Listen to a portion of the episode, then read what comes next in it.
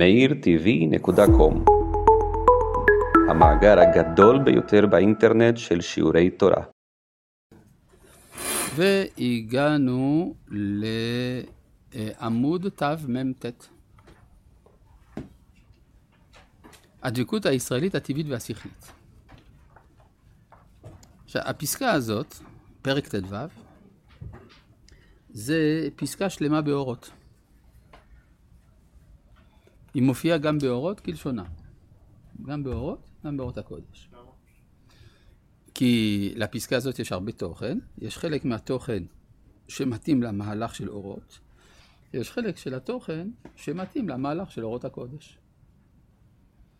עכשיו, בואו נלמד אותה, ואנחנו נראה, מתוך זה נוכל לענות גם לשאלה שלך. למה זה גם באורות וגם באורות הקודש? יש כמה פסקאות כאלה, אגב.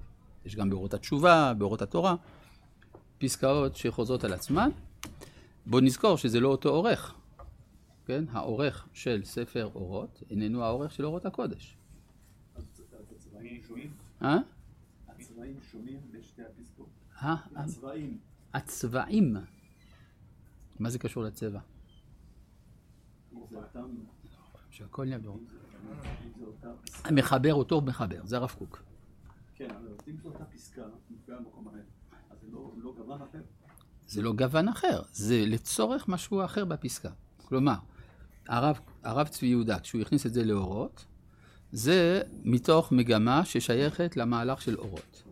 והרב הנזיר, כשנכניס את זה לאורות הקודש, זה בגלל חלקים של התוכן ששייכים לאורות הקודש.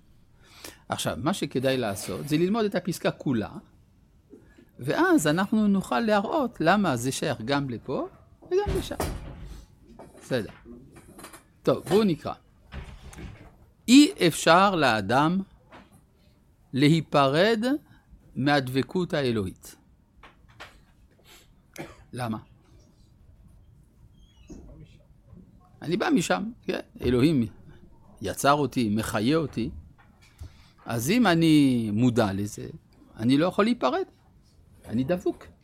אי אפשר לאדם להיפרד בדבקות האלוהית. זה לאדם פרטי.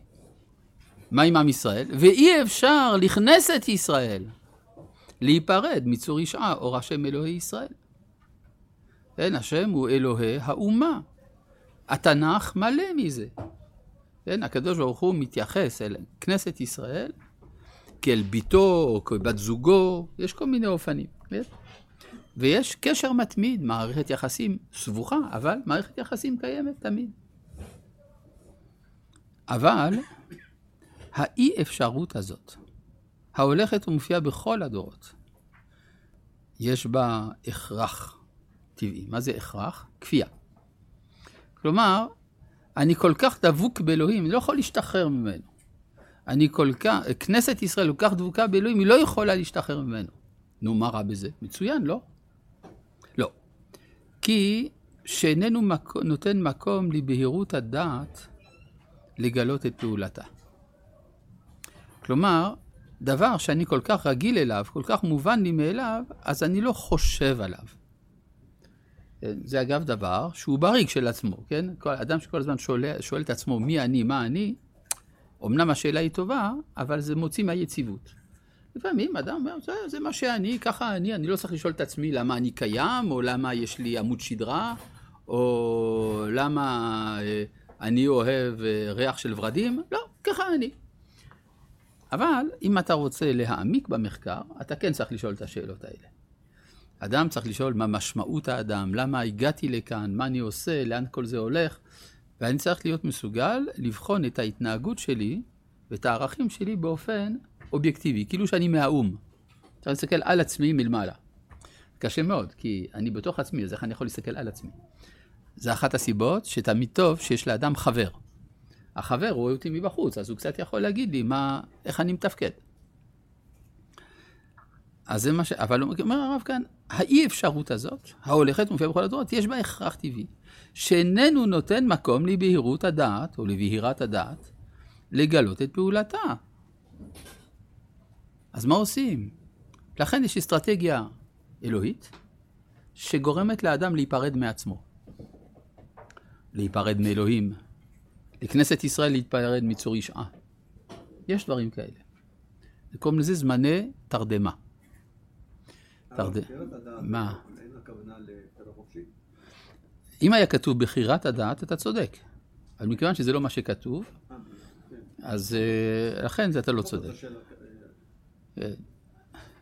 אין כאן מקום בהירות, לא, ברור שכשאין בהירות הדעת, אז זה קצת פוגם גם בבחירה שלי, אתה צודק, כן? אבל זה מכאן שגם הרב מלבד אותנו שקודם זה נגיד אולי בעיקר, אבל נקודה אלוהית היא אולי בעיקר דרך הדעת, דווקא. לא, לאו דווקא, דווקא לא, ההפך הייתי אומר. הדבקות האלוהית היא למעלה מבהירות דעת ולמעלה מרגשות, היא נתון. נתון אתה לא מתווכח עליו, כלומר אתה לא מייצר נתון על ידי הדעת.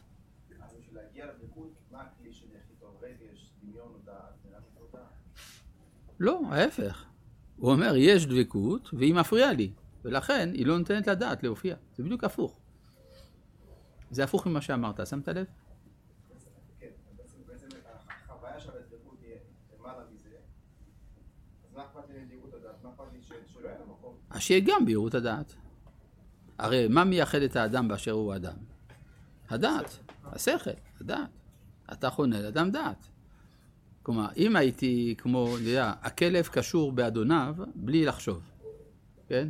הוא אוהב את אדוניו, הוא הולך אחריו. בסדר, אבל אנחנו לא חיות, אנחנו רק בני אדם. זה יום הבוחר.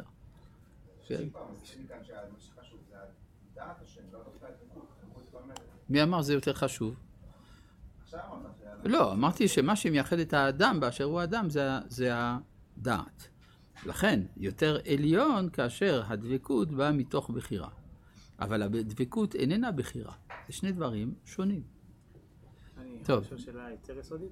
כן. בעצם הכותרת שאומרת הדבקות הישראלית, האי אפשרות הזאת להתנתק מהקדוש ברוך הוא, זה מיוחד לישראל או לכל גוי? האם זה מיוחד לישראל או לכל גוי? בוא נבדוק.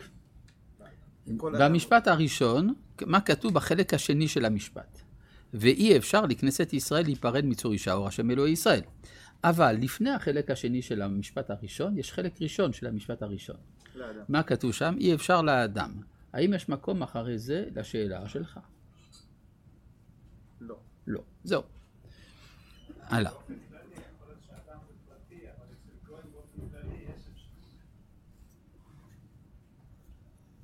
לא הבנתי. לא, זה קשור למה שכתוב באורות ישראל. הדבקות באלוהים אצל הגויים עוברת דרך הפרט, ובישראל דרך הכלל. כלומר, אם גוי רוצה דבקות באלוהים, לרוב הוא זקוק לעבור איזשהו ניתוק מן הכלל שבו הוא חי. כן? הוא קצת מורד במוסכמה החברתית. הבאתי, אני חושב, פעם שעברה את הדוגמה של ליאון טולסטוי. טולסטוי היה רוסי, סופר, עם דבקות אלוהית, ללא שום ספק, וחי בניגוד להוויה החברתית שבה הוא היה. נגד החברה של רוסיה הצאריסטית של אותם הימים. כלומר, המחיר שלו כדי להגיע לדבקות אלוהית זה ניתוק מן הכלל. ואילו בכנסת ישראל זה דרך הכלל. בהחלט. אבל לא זו מדבקות אלוהית של יחיד, אלוהית של אומה. אינה דומה דבקות אלוהית של יחיד לדבקות אלוהית של אומה. נכון, כי דבקות אלוהית של יחיד זה של יחיד, ושל אומה זה של אומה. נכון. אני אומר את זה כי הרב אמר שטולסטוי היה צריך להתנתק מהאומה. זה נכון, טולסטוי היה צריך להתנתק מן האומה כדי להגיע לדבקות אלוהית. האומה מפריעה לו. הוא חי באומה רקובה, אומה רשעה. לכן, אם הוא רוצה דבקות אלוהית, הוא צריך לעזוב את החשבונות הרבים של בני האדם. כמו שהרמב"ם אומר, אחד מכל באי העולם שנדבה רוחו אותו וכו', אז הוא נתקדש קודש קודשים. ושורת הפונמה בין שתי הדבקויות. מה ההבדל בין שתי הדבקויות? הדבקות של היחיד היא דבקות של יחיד. ואילו דבקות של כלל היא דבקות של הכלל. זה במינוח, אבל בהגדרה אני שואל. במינוח ובהגדרה, מה ההבדל בין מינוח להגדרה? במינוח יש כלל ויש יחיד, אבל מה ההגדרה? מה ההבדל בין זה לזה? בפועל. במובן של זה, במובן של זה. ככל שמערכת היא יותר רחבה ומורכבת, כך תוכן החיים שחל במערכת הוא יותר גדול. למשל, אם אתה לוקח תולעת, שזה גילוי חיים לא רע, נכון? לקח מיליוני שנים עד שהופיעו התולעים. בכל זאת, הרבה מאמצים בשביל תולעת אחת. אם אתה חותך את התולעת לשניים, אתה מקבל שני תולעים. ואם אתה חותך לשלוש, יש לך שלושה תולעים. לעומת זה, וזה לא משנה אגב באיזה כיוון אתה חותך. לעומת זה, אם אתה לוקח לטעה, תלוי איך אתה חותך. אם אתה חותך את הזנב, אז צומח זנב חדש. אם אתה חותך את הלטעה לאורך, זהו, הלך, נכון? זאת אומרת, ככל שאתה מגיע לדרגת מורכבות יותר גבוהה, כך יש יותר חיות, מצד שני, יותר קשר של חלקי החיות ההדדי, נכון? אז אם אתה מגיע גם אל האדם, ברור שחלקי האדם הם קשורים זה לזה, עד כדי כך שאתה לא יכול לוותר על האחד לטובת השני. קל וחומר כשמדובר באומה. אומה זאת יצירה הרבה יותר רחבה ומורכבת, ולכן תוכן החיים שמופיע דרכה הוא יותר גדול. זה מובן? טוב, כן. בעתיד לבוא יהיה אפשרות לתקלות לאומית של השאר הערבי. אני חוזר על שאלתך. האם לעתיד לבוא תהיה אפשרות של דבקות לאומית אצל שאר העמים? הנחת היסוד היא שאם אתה לומד אורות הקודש, למדת כבר תנ"ך. ואם כבר למדת תנ"ך, אתה זוכר את הפסוק בזכריה פרק ב' פסוק ט"ו, נכון? לא יכול להיות. ונלוו גויים רבים אל השם ביום ההוא והיו לי לעם. כתוב, אם כן אומות שלמות, דבקות בשם בתור אומות. אבל זה כתוב בזכריה, לא באורות הקודש. טוב, מה? ואתם תהיו לי לעם, ולא האומות, מי אמר את זה? מי זה ולא האומות? אני מכיר בזכריה, בזכריה כתוב והיו לי לעם. אתה אומר לי שכשאתם תהיו לי לעם, הכוונה לא לאומות. כלומר, אתה אומר שפסוק אחד סותר פסוק אחר בזכריה. ואני רוצה להבין, על סמך מה? על סמך המקובל לחשוב. כן? מקובל לחשוב זה מקובל גדול אגב. באמת, גדולי המקובלים. אבל אני לא זכיתי ללמוד אצל המקובל הזה. אני פשוט חושב שכדי להבין מה התורה אומרת, צריך לקרוא בתורה. זה אולי קצת צר אופקים, אבל זה ככה זה עובד. טוב, על כן באים ימים שתרדמה נופלת על האדם. מה זה תרדמה? כשאדם רדום, הוא לא מודע לעצמו. יש במדרש שכשאדם הראשון נרדם, המלאכים אמרו לקדוש ברוך הוא, זה מה שבראת? כן? אתה מתפאר שהוא בעל דעה והשכל. הוא ישן, גוש בשר. כן? זאת אומרת, יש ימים שתרדמה נופלת על האדם. זה נקרא, בזוהר יש לזה שם בלטינית, דורמיטה. דורמיטה הכוונה תרדמה. כן? נרדמים. עכשיו, נרדמים, תדעו לכם, זה מאוד לא פשוט. יש הרבה זמנים בהיסטוריה שהם זמני שינה. כן, למשל כתוב, ישנו עם אחד מפוזר ומפורד בין העמים. אומרים חז"ל, ישנו, זה ישנו. ישנו, זאת אומרת, ואפילו יותר מזה, אלוהיהם ישן. זאת אומרת, כביכול, יש איזו הפסקה של הבהירות. וההפסקה של הבהירות גורמת לזה שאי אפשר להבין מי אני ומה אני. אני מעריך שהוויכוח הציבורי שמתנהל כבר כמעט שנה פה במדינת ישראל הוא שייך לתחום הזה. איך יודעים את זה? אנשים אינם מסוגלים לחשוב. כלומר, אין הקשבה. אם אין הקשבה, סימן שיש תרדמה. אז זה אחת הדוגמאות. בסדר? האם התרדמה היא חלק הכרחי מהבניין? כן. ככה זה עובד. על כן, באים, הרי יש מדרש שאומר שבהתחלה, הרי כשאדם הראשון רואה את בת זוגו, מה הוא אומר?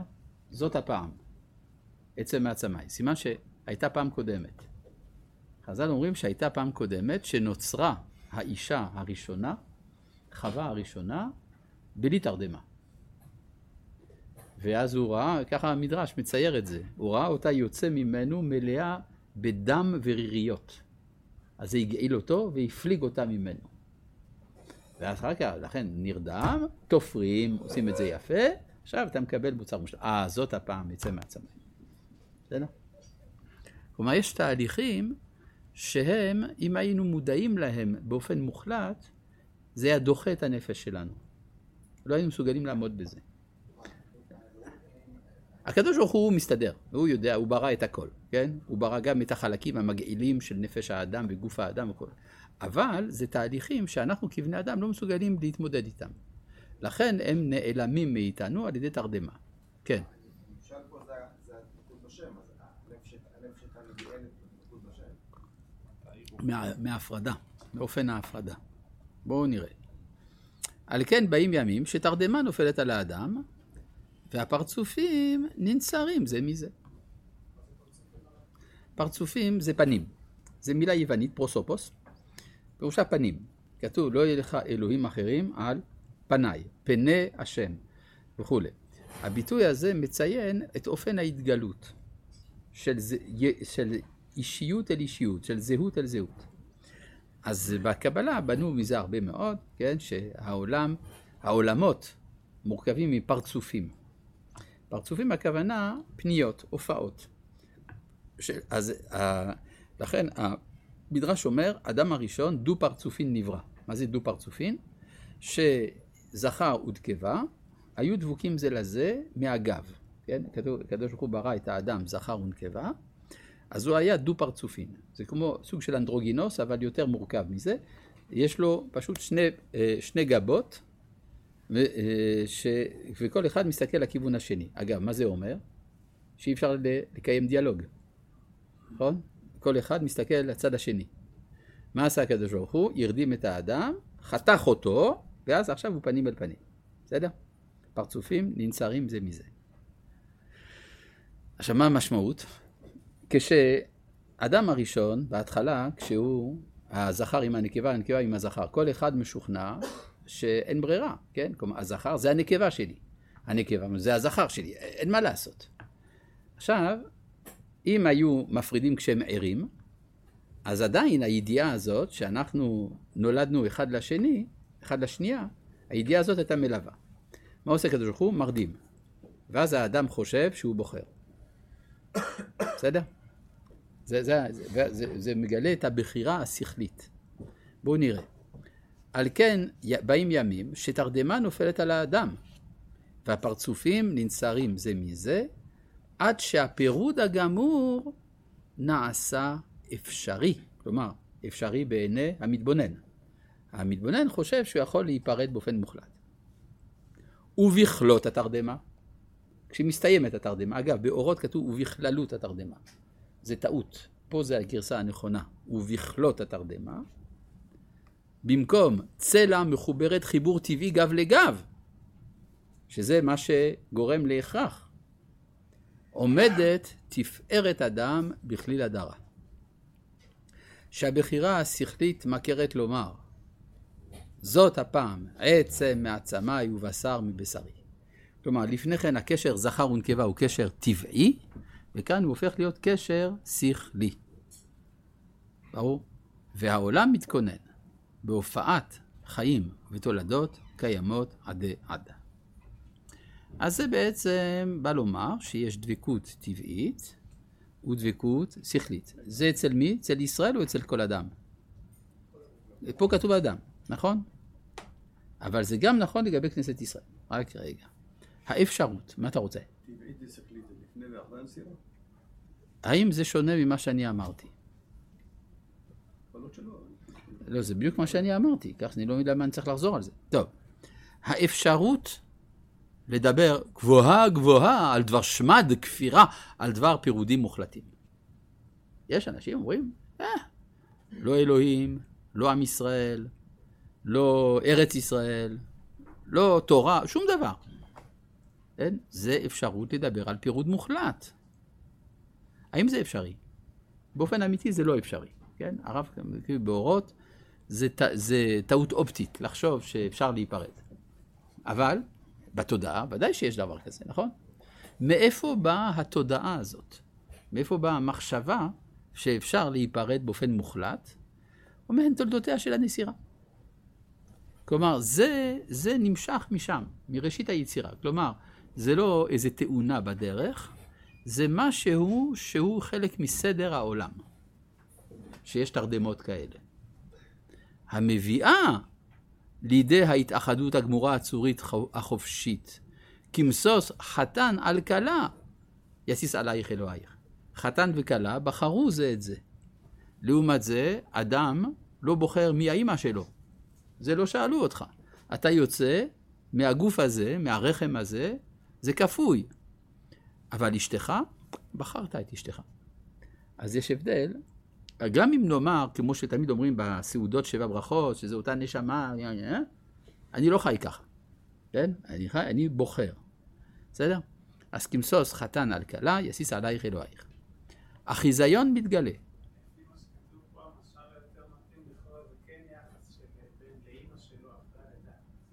לכן אומרים הפסיכואנליטיקאים שאדם רוצה להתחתן עם אישה שדומה לאמא שלו. זה תסביך אדיפוס. בסדר?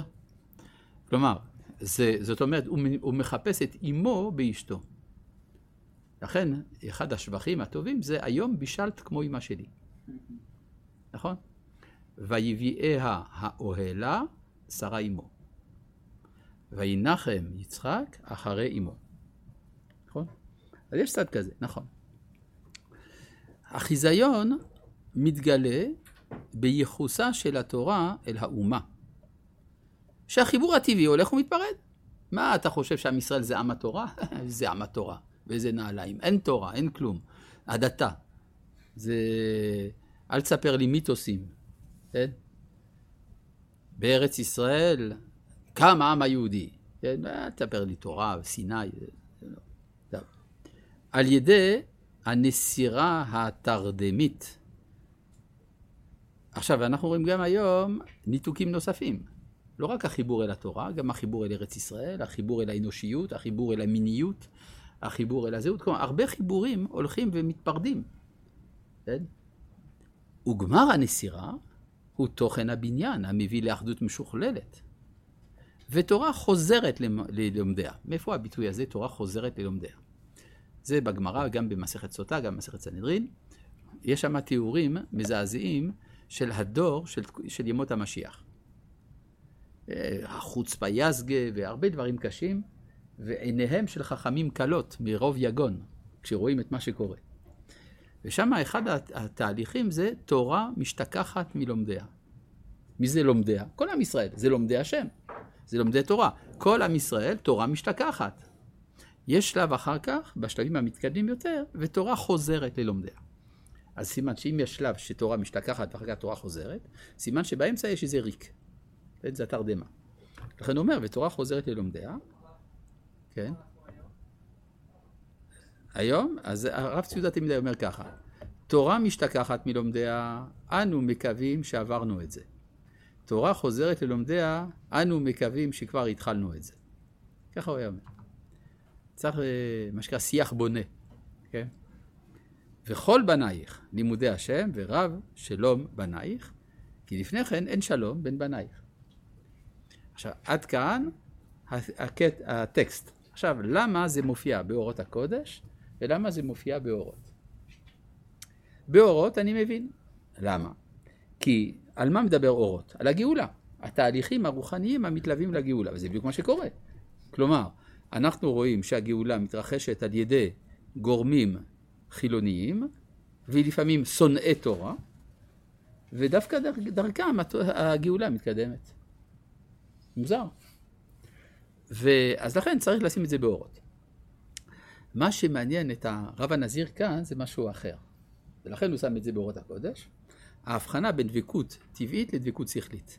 כלומר, הנושא העיקרי מבחינתו של הרב הנזיר זה לא הניתוק, אלא זה שיש פה שני מישורים.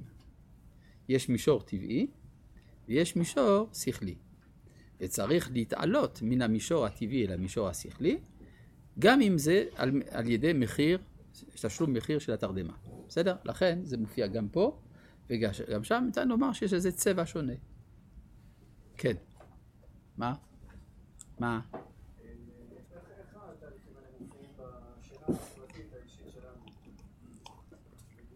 כשאני הולך לישון, אני מאבד את השכל שלי. כלומר, יש בי שכל ודמיון, השכל מסתלק, הדמיון נשאר. יש חלומות, כל מיני דברים, נכון? כלומר, החיים הדמיוניים ממשיכים, הם חוויה, אבל אני בלי ההגנה של השכל. לכן יש קריאת שמע על המיטה. קריאת שמע על המיטה באה להגן מפני זה. כן? ואחרי שאני שוכח מי אני ומה אני, שוכח את עצמי, פתאום בבוקר אני קם ואני מקבל את עצמי. נכון? מה אני מקבל? את האני שלי. איך אני מקבל את האני שלי? על ידי ההודעה. מודה ולכן אני. מודה משמע אני קיים. בניגוד לדקארט. נכון? שנתן איזה הסבר כולו אינטלקטואלי. אני חושב. משמע אני קיים. מי אמר שאתה חושב בכלל? הוא שם את האני לפני החושב. לפני הקיים. את האני לפני הקיים. אני קיים. אבל מי אמר שמותר לך להגיד אני? עוד לא הסברת. מודה, לכן אני קיים. כן. זה הרב באורות, זה בעולת ראייה. כלומר, יש, המפגש עם האני, יש לו גם אופי מוסרי ולא רק שכלי. בסדר.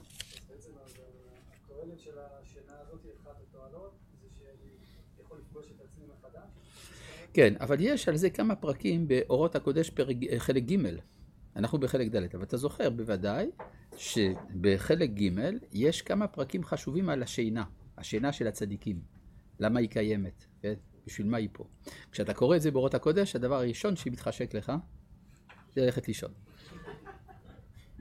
כן, לכן זה מלמד זכות על אלה שנרדמים בשיעור, זה גם חלק מהעניין, כי הם עסוקים במחשבה עליונה. כן, בבקשה. כן, זה לכתחילה בתוכנית האלוהית. זה בדיעבד, מצידנו, כן? בכלל, המושגים של לכתחילה ובדיעבד הם מושגים לא ברורים בכלל. כי אנשים אומרים, תגיד, כשאתה עושה ככה, זה לכתחילה או בדיעבד? לא יודע, זה מה שאני עושה, זה המציאות. מציאות זה גבוה יותר מלכתחילה או בדיעבד. הרב מודה, מתוך זה שאתה מכיר בזוגת שלך, אתה קיים? לא, מתוך שיש לי הכרת תודה. מודה זה במובן של הכרת התודה.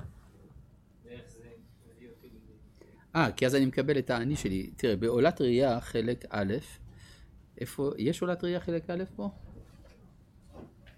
כי יש לי איסור חמור מהאינטרנט לקום כדי להביא ספרים. הנה. שם, תודה. הוא כותב הרב כך. איפה זה? יש איזו בעיה קיומית גדולה על האדם. בואו נראה. האדם מוצא את עצמו בעצמו על ידי אורח חיים האלוהיים המופיעים בקרבו, הממלאים אותו ברוח הטוב של רגש התודה, של הכרת הטובה האלוהית ואהבת אתה. כלומר, זה המילה מודה. עכשיו, הרב מסביר מה הרקע של הבעיה כאן. כי במה נחשב האדם?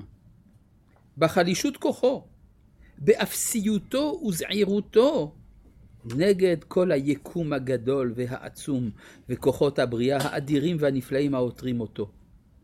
כלומר, האם יש בכלל לגיטימיות לעני שלי כשאני מודע לעוצמתו של הקוסמוס? פשוט שהאדם, נגיד, יעמוד מול חוף הים על איזה צוק שהגלים מנסים לבלוע אותו, כדי שהוא יחשוב כזה, את עצמו כזה קטן. תחשוב על הגלקסיות, אז בכלל אתה גמור. אז האם יש אני? אומר הרב, מרוב שיממון לעומתם עובד האדם את תוכן האני שלו. הלך לאיבוד. היה גוי אחד, סרטר, אמר, הגיהינם זה האחר. כן? למה? כי האחר מאיים עליי, על הקיום שלי. כן? טוב. הוא לא ידע מה זה ואהבת לרעך כמוך. כן, טוב. אמנם בהאיר עליו אותו האור של הכרת הטובה האלוהית וכל הסעיפים הקדושים כבירי עוז הקודש היא מהירה בקרבו, אז בא האדם להכיר את גדולת ערכו, את עניותו, משון אני, והיעדר ביטולו בכללות ההוויה, הוא מוצא את עצמו מאושר לומר בפה מלא אני. כלומר, מה שהרב אומר כאן, שביחס לקוסמוס אני כלום. ביחס לאלוהות, לאינסוף, אני מישהו. כי הרי אני מכיר בזה שיש מישהו שרצה שאהיה. ברגע שאני מכיר שיש מישהו שרצה שאהיה, מה אכפת לי מכל הקוסמוס? בשבילי נברא העולם. בסדר? זה האינסוף, זה לא סתם, כן, ברור. זה מה שנקרא, אם העין הוא המקור של האני שלי, אז יש מישהו בשבילי. נכון? ככה אמר הלל, נכון? אבל כאשר אני עומד בפני עצמי, אז אני הופך להיות אובייקט, אמר הלל זקן, נכון? איך הוא אמר את זה? אם אין אני לי, מי לי, וכשאני לעצמי, מה אני? תודה. כן. ודאי, יש תרדמה רוחנית כשאדם ער, ודאי. לרוב זה כשאדם ער, תרדמה רוחנית. כשאדם ישן, יכול להיות אדרבה, שהוא יקבל כל מיני חלומות שיעוררו אותו. אני מכיר מישהו, אפיקורוס, שהתחיל לערער בתשובה בגלל חלומות שהיו לו. כלומר, הפוך. כן. טוב. כן. האם לצדיקים יש גם כן תרדמה? למה לא? הם לא בני אדם? מה הם? כל הזמן דבקים, אבל גם לדבקות יש עלייה. יש דרך לעלות. יש דבקות ויש יותר דבקות. חלק מהדבקות זה האובדן הזה. כן? זה מה שנקרא אצל החסידים, כמו זה נפילת הצדיק. נפילת הצדיק זה לא אומר שהוא יעשה עבירות. פעם היה יהודי אחד, הגיע לרב הנזיר זצ"ל, אמר לו שיש לו כל מיני נפילות. אמר לו הרב הנזיר, גם אני, יש לי נפילות. אבל הנפילות האלה מעולם לא הפילו אותי מחוץ לשולחן ערוך. בסדר? כלומר, יש מדרגות בנפילות.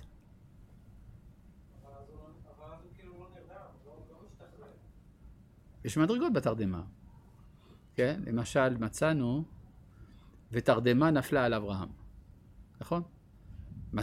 למה תרדמה נפלה על אברהם? להגלות לו את סוד הגלות. הגלות זה גם תרדמה. והוא כאדם אישי, פרטי, שהוא כולל את כל ישראל, אז הוא עובר גם את זה. בסדר? טוב. כן. בבקשה. בסדר. פרק ט"ז.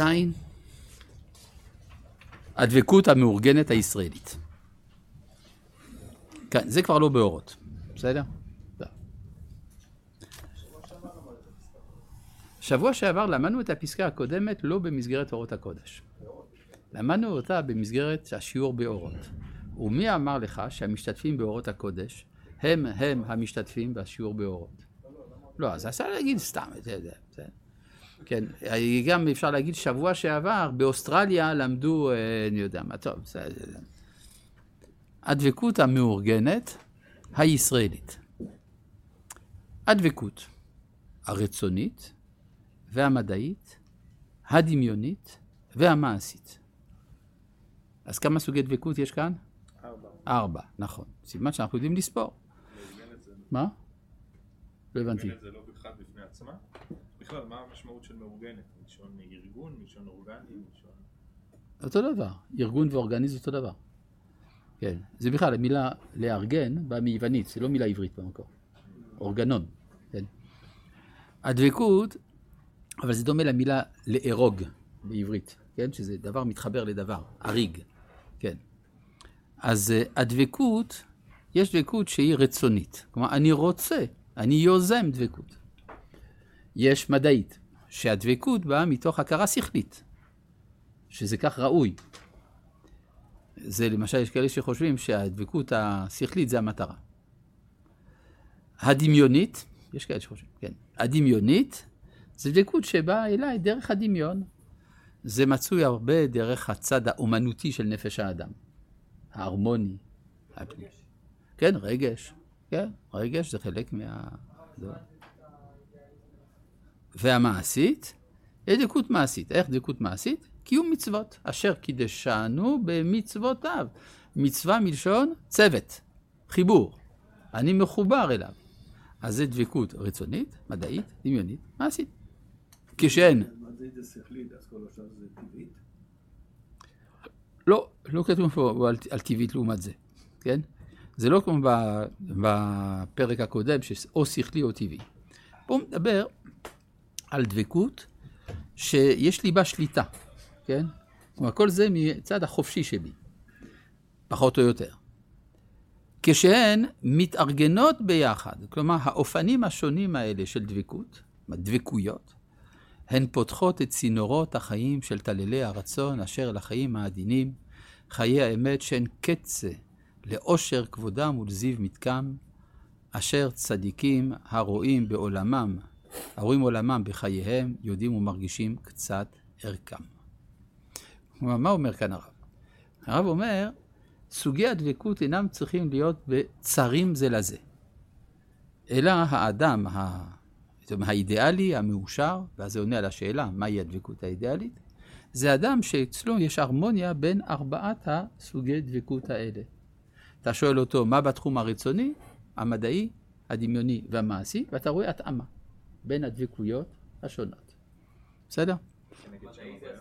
זה ודאי שזה כנגד שם הוויה, ואם תרצה להיות קצת הודי, זה כנגד הצ'קרות. כן? כלומר, יש כל מיני צ'קרות באדם, צריך לפתוח אותה, ואז השפע, איך אומרים, הסינים, הצ'י עובר, כן? מה אתה אומר? המדעי זה השכלי. כן, זה דומה לשכלי, כן. אני חושב שהכל פה כלול בשכלי, מבחינה מסוימת. נכון, נכון, שכל דמיון ורגש ורצון, כן, נכון. אז אני שוב חוזר למשפט, כשהן מתארגנות ביחד, הן פותחות את צינורות החיים, של תללי הרצון אשר לחיים העדינים חייבת. איזה תללי רצון? מה זה תללי רצון? זה ביטוי בתפילה, כן? בתללי רצון תרצה אדמה. אבל הכוונה שתללי הרצון העליון, הרצון האלוהי, שהוא השורש של החיים שלי, הרצון הזה מתגלה, כלומר פתאום מתבררת ההתאמה ביני לבין רצון הבורא.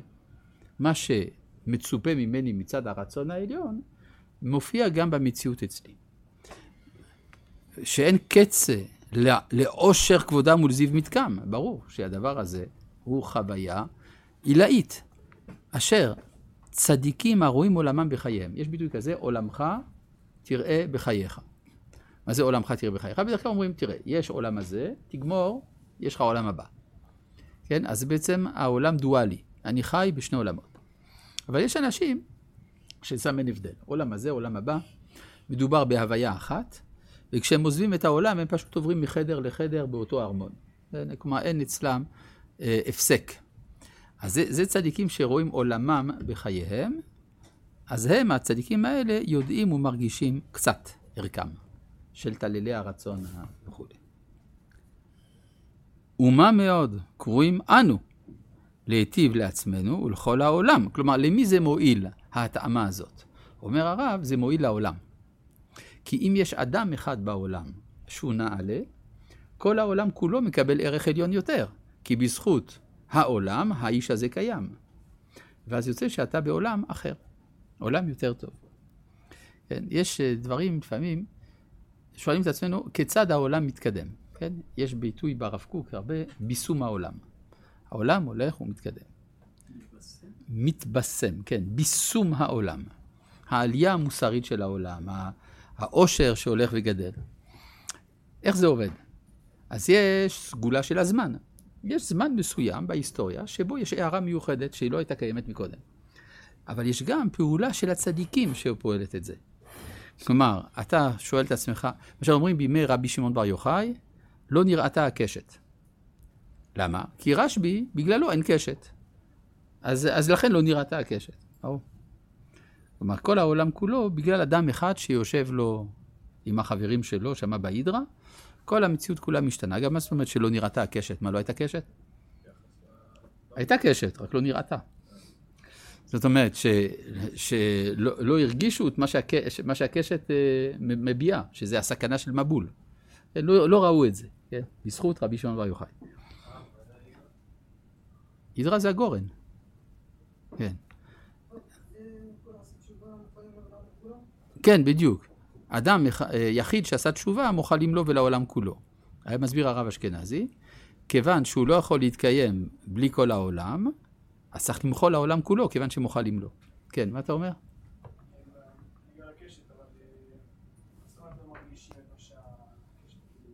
הקשת זה בא להזהיר, תיזהר, יכול להיות מבול. מי אמר שלא מרגישים? אדרבה, אנשים כל הזמן אומרים, מה יהיה העולם במצב נורא, עוד מעט סוף העולם. יש דתיים שאומרים את זה, יש חילונים שאומרים את זה, כל אחד מהסיבות שלו. כן? אדרבה, אנשים רואים את הקשת. כן? אבל בימי רשבי לא ראו, העולם היה כזה, זה אחרי דברים נוראים, כן? אחרי כישלון מרד בר כוכבא, והרוגים במאות אלפים. אבל אחרי זה בא רבי שמעון בר יוחאי ואומר באידרא רבא, הוא אומר, אשתא בחביבותא תליא מילתא. עכשיו הכל תלוי באהבה. לפני כן לא. האידרא רבא, הכוונה הגורן הגדול, כן. אם שאתה שואל, כן, מה אתה אומר?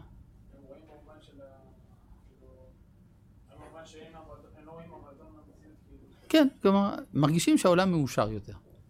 משהו קורה בעולם. מה? נכון, הרומאים שולטים, אבל זה אחרי שרשבי התפייס. נכון? רשבי בהתחלה כועס על זה שהרומאים שולטים.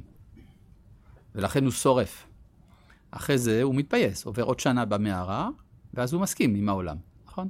ואז הוא אומר, גם באידרא רבא וגם באידרא זוטא, אשתא בחביבותא תליא מילתא. התרזותה זה גורן הקטן, כן. אבל העולם כנראה לא כל כך מבוסס, אם יש רומאים שפחות שולטים. כן, אבל העולם של הרומאים אז התחיל גם להשתפר. זה לקראת אנטונינוס קיסר. כלומר, יש דברים שמשתנים בעולם אז. זה כבר לא השפיכות דמים העצומה של ימי בר כוכבא. בסדר? אדריאנוס, שקטמיה. למה זה השתפר? דווקא ישראל ירדו מכוח. נכון, נכון. דווקא אז עם ישראל ירד מכוחו, זה נכון. אבל יש גם דברים שמשתפרים. למשל, כתוב ברוב חוכמה רוב כעס, נכון? אז אומר המדרש תנחומה, בגלל רוב כעס שהכעיסו את הקדוש ברוך הוא, הופיע רוב חוכמה בישיבות בבל. זאת אומרת, יש פתאום הופעה של תורה שבעל פה, בקנה מידה אדיר. רבי צדוק מלובלין מדבר על זה הרבה. כן? כלומר, יש צדדים חיוביים לשפלות של ישראל. מי אומר את זה? רב יהודה הלוי, בספר הכוזרי. מצאת מקום כאבים מלך כוזר, שאם עמנו היה מקבל את הגלות באהבה, מתוך הבנה מה זה נותן, אז היינו נגאלים מהר יותר. כן? טוב, זה מפתיע, כן? רב יהודה הלוי בעד הגלות, כשהוא כותב על ההשתוקקות לארץ ישראל, שזה מקום חרפתי, זה נושא מורכב, מה זה הגלות והכוזרי וכו'. טוב, אז אומר הרב, אנחנו צריכים להיות כאלה, אנחנו צריכים להיות אותם הצדיקים, הרואים עולם בחייהם, לא כי זה טוב לצדיקים, אלא כי זה טוב לעולם כולו. העולם הוא יותר טוב כשיש צדיקים כאלה, שאצלם כל הדבקויות האלה מאורגנות ביחד. ומה מאוד קרואים אנו להיטיב לעצמנו ולכל העולם, ליישר דרך השם. מה זה ליישר דרך השם? כלומר, דרך היא מפותלת. ולכן הרבה פעמים בדרך אתה יכול לטעות. יש מכשולים בדרך. אתה מפנה את האבנים, אז אפשר ללכת. מה זה אומר? זה אומר שבתחום האמונה יש, או בתחום הדבקות, הדבקות, אם היא לא קיימת, אי אפשר להמציא אותה. אבל אם היא קיימת, יש מכשולים בפניה. אז העבודה היא פינוי המכשולים. למשל, אדם אומר, אני לא מאמין. למה אתה לא מאמין? כי יש לי קושיה. אז זה סימן שאתה מאמין, רק שיש לך קושיה. אז בוא נסלק את הקושיה, ואז זה ישחרר את האמונה. לעומת זה, אדם אומר, לא מאמין, כי אני לא מאמין. אז משהו אחר לגמרי. אז גם זה לא יעזור שזה יתרץ את הקושיה. לכן הרבה פעמים צריך לברר, כשאנשים מדברים, יש לך קושיות, אז אני אתרץ לך אותם. תבדוק האם באמת יש קושיה. לפעמים זה אי שייכות, אדישות מוחלטת. לכן הוא אומר כאן, ומה מאוד קרואים אנו להיטיב לעצמנו לכל העולם, ליישר דרך השם, לפנות כל מכשול מאור התענוג העליון, מחיים אמיתיים של הדבקות האלוהית האמיתית, שהיא רק היא מקור ההצלחה ומגמת החיים וההוויה כולה. מה אומללים הם? הולכי חשכים.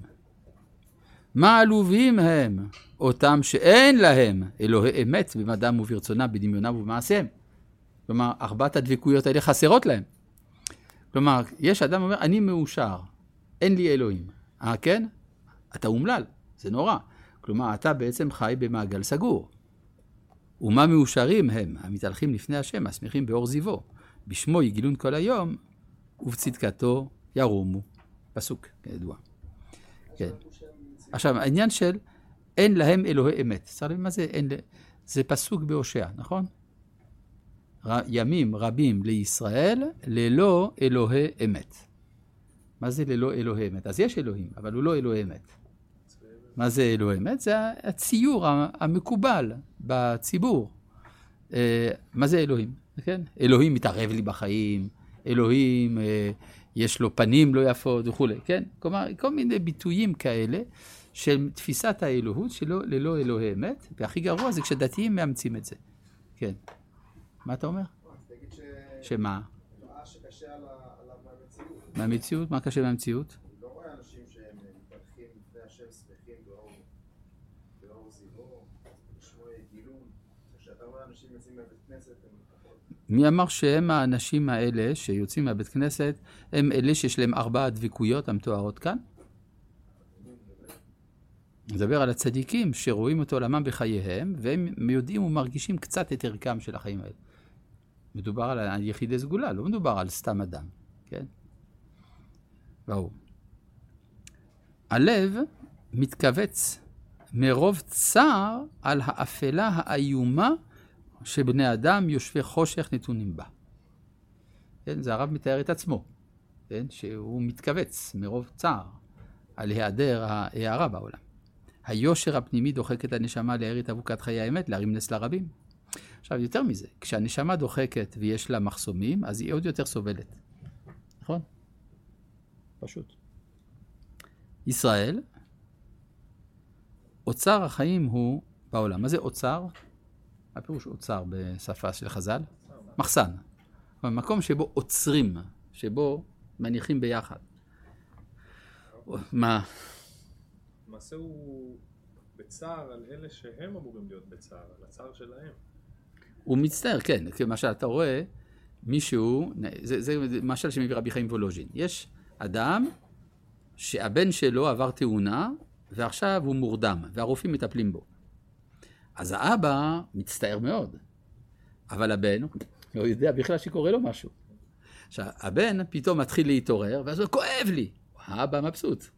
סוף סוף כואב לו, כן? יש פה, אז זה תמיד הבעיה, שאתה מצטער על זה שהוא ראוי להצטער, בסדר. כן. ישראל, אוצר החיים הוא בעולם, בהווייתו ממוזגת היא, עדת את השם אלוהי אמת, בתחייתו יחיה את העולם. כלומר, למה צריך בעצם ציונות, לפי הרב קוק? בשביל להחיות את העולם. כלומר, המטרה איננה בשביל ישראל, ובוודאי שגם בשביל ישראל, אבל יש פה מטרה עולמית. היה גוי אחד, לא, גוי דווקא יהודי, הנרי ברגסון. הנרי ברגסון, הפילוסוף, בסוף המאה ה-19, תחילת ה-20, דיבר על זה שהעולם הולך ומתפתח מבחינה טכנולוגית, מבחינה תרבותית, אבל חסרה לו תוספת נשמה. כיוון שחסרה לו תוספת נשמה, אומר ברגסון, אוי ואבוי מה הולך לקרות. באמת קרה, השואה. כלומר, ההתפתחות הטכנולוגית נתן לאדם המודרני את ההרגשה שהוא שולט בכל, והוא פותח את המכונה הטכנולוגית לשם השמדה. כן? כלומר, זה היה חסרון תוספת נשמה. מי יכול היה להביא תוספת הנשמה? עם ישראל היה צריך. כן? לא הביא. האם זה אשמתו או לא אשמתו, זה בכלל לא משנה. עובדה. עם ישראל לא נתן את תוספת הנשמה הנדרשת לעולם המודרני, ואז קרה מה שקרה. אומר הרב, ישראל אוצר החיים הוא בעולם, בהווייתו מוזגת היא הדעת את השם אלוהי אמת, בתחייתו יחיה את העולם. יסיר את המסכה, הנסוכה על כל הגויים. מאיפה הביטוי הזה? מסכה, נסוכה על כל הגויים. מה אתה אומר? בנביא, זה נכון. איזה נביא? ישעיהו, יפה, פרק. י"ד לא רע, האמת היא יש 66 אפשרויות, כי כיוון ש66 פרקים בישעיהו, אז נגיד, אז הורדנו אחת, כן. זה הפרק של סוכות. לא, של סוכות זה בזכריה. ישעיה. כן, דווקא בזכריה יש רק 14 פרקים, בסדר? קפה, קפה זמן, קפה. זין כן, נכון. פרק קפה, פסוק זין. עכשיו כתוב, ובילה בהר הזה, פני הלוט, הלוט על כל העמים, והניסוחה, הניסוחה על כל הגויים. מעניין, מה זה הפסוק הזה? כלומר, קודם כל, מה אומר ישעיהו? שיש מסכה, קודם כל. יש מסכה שממסכת על העיניים של הגויים. הגויים, בגלל איזה מסכה, לא רואים. ואז יבוא הקדוש ברוך הוא, הוא בילה בהר הזה, כלומר בהר ציון, את המסכה הניסוחה על כל העמים. מהי המסכה הזאת? ישו. זה מה שממסך. כן? אני רוצה להסביר את הנקודה הזאת. יש בכנסיות העתיקות, בהרבה מקומות, שני פסלים של שתי בתולות. האחת זה הכנסייה, השנייה זה כנסת ישראל.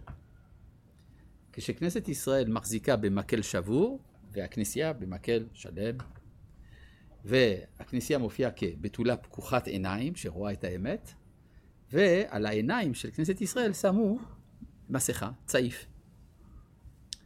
עכשיו, למה הם שמו את זה? הם רוצים להגיד, היהודים לא רואים את האמת. הם לא מבינים, ישו וזה, הם לא מבינים. זה. יקשים. עכשיו, היה היא, מי עשה את הפסלים האלה? הכנסייה עשתה אותם. אז כמו שהיה אומר אברהם לבני, הכנסייה שמה צעיף על עיניה של כנסת ישראל כדי לא להביט בעיניה. זאת אומרת, יש משהו שממסך עליהם. ואז זה יבוא יום אחד שזה יוסר. המסכה הניסוחה על כל העמים. אז לכן, תחיית האומה מסייעת בהסרת המסכה הזאת. אגב, זה ידוע. הקמת מדינת ישראל מהווה קושיה תיאולוגית על כל הנצרות כולה. כן? ואז אחרי הייאוש מן הנצרות, יש סיכוי שישמעו לאור שבא מכנסת ישראל. ברור? אז זה מה שאומר כאן הרב, בתחייתו יחיה את העולם, יסיר את המסכה הניסוחה על כל הגויים. תבין, הרב קוק מניח שאתם יודעים את ישעיהו פרק כ"ה פסוק ז'. בסדר? יגרש את האפלה של הכפירה. אז מה ההבדל בין המסכה הניסוחה? זה מסכה דתית. האפלה של הכפירה זה מסכה פילוסופית. כן? כלומר, זה אופן אחר. שהיא המוות המכוער לעולם כולו, המתהלך ככתב. יש לציין, אגב, דבר מעניין. תמיד אומרים, הדתות גרמו לשפיכות דמים איומה. צריך להפסיק עם הדתות, יפסיק שפיכות דמים. טענה ידועה, נכון? מסקנה, סטלין, מאו צטונג והיטלר היו דתיים. לא, היו דתיים, כיוון שהם שפכו דמם של מאות מיליוני בני אדם, אז זה סימן שהם היו דתיים. ברור. אלא צריך להגיד אולי את ההפך, שזה שאדם שופך דמים, זה בגלל שאדם שופך דמים, נקודה. הדתות ניסו קצת למנוע את זה, כן? לא בדיוק בהצלחה. טוב, אז שיהיה המוות המכוער לעולם כולה מתהלך ככתב. יקום ישראל על רגליו. כן, כתב, זה שם של שד. כן, יקום ישראל על רגליו. מה זה יקום ישראל על רגליו? מאיפה הביטוי הזה? שער חמישית. שער חמישית? שער חמישית של הבריאה. שער חמישית של הבריאה, נכון, נכון. כלומר, חמישית קם על רגליו, אז זה הביטוי. כן, הוא רומז כאן למה שהגר"א רומז, שהגאולה היא כנגד עמידת אדם הראשון על רגליו, לכן יקום ישראל על רגליו. ויישא יעקב רגליו וילך ארצה בני קדם. כשהוא לא עומד על רגליו, הוא נושא את רגליו. כן? וכאן יקום ישראל על רגליו, אז הוא רומז פה לדברי הגר"א. שימו לב שהרב קוק לא סתם משתמש בביטויים מליציים. כן? הוא לוקח מכל הספרות, יתרומם בגבורה בארץ חמדתו, לעומת המאיסה בארץ חמדה. כן? כלומר, אומר הגאון מווילנה, שחטא המרגלים, המאיסה בארץ חמדה פוגע במיוחד בתלמידי חכמים בזמן הגאולה. לכן, מי שצריך לעשות תשובה מחטא המרגלים, זה תלמידי חכמים. יביע את אמרת נבואתו ממקור חיי נשמתו. סוף סוף תתחדש גם הנבואה. למה זה פוגע בתלמידי חכמים? כי תלמידי חכמים יש להם תורה, אז בשביל הם צריכים ארץ. תחשוב על זה, כן. יקיץ לתחייה את גרעיני החיים האלוהיים הנרדמים בלב כל אדם וכל חי. זאת אומרת, בסוף ההכרה תעקיף את כל האנושות ואת בעלי החיים, בכל חי. כל הנשמה, כל מה שנושם, חז"ל, תהלל יה, הללויה. איזה יופי של סיום. כן, מה? תחייה לאומית, הכל. אנחנו עם כל מיני כישרונות מצומקים, אבל רק תרטיב את זה, יופי. טוב.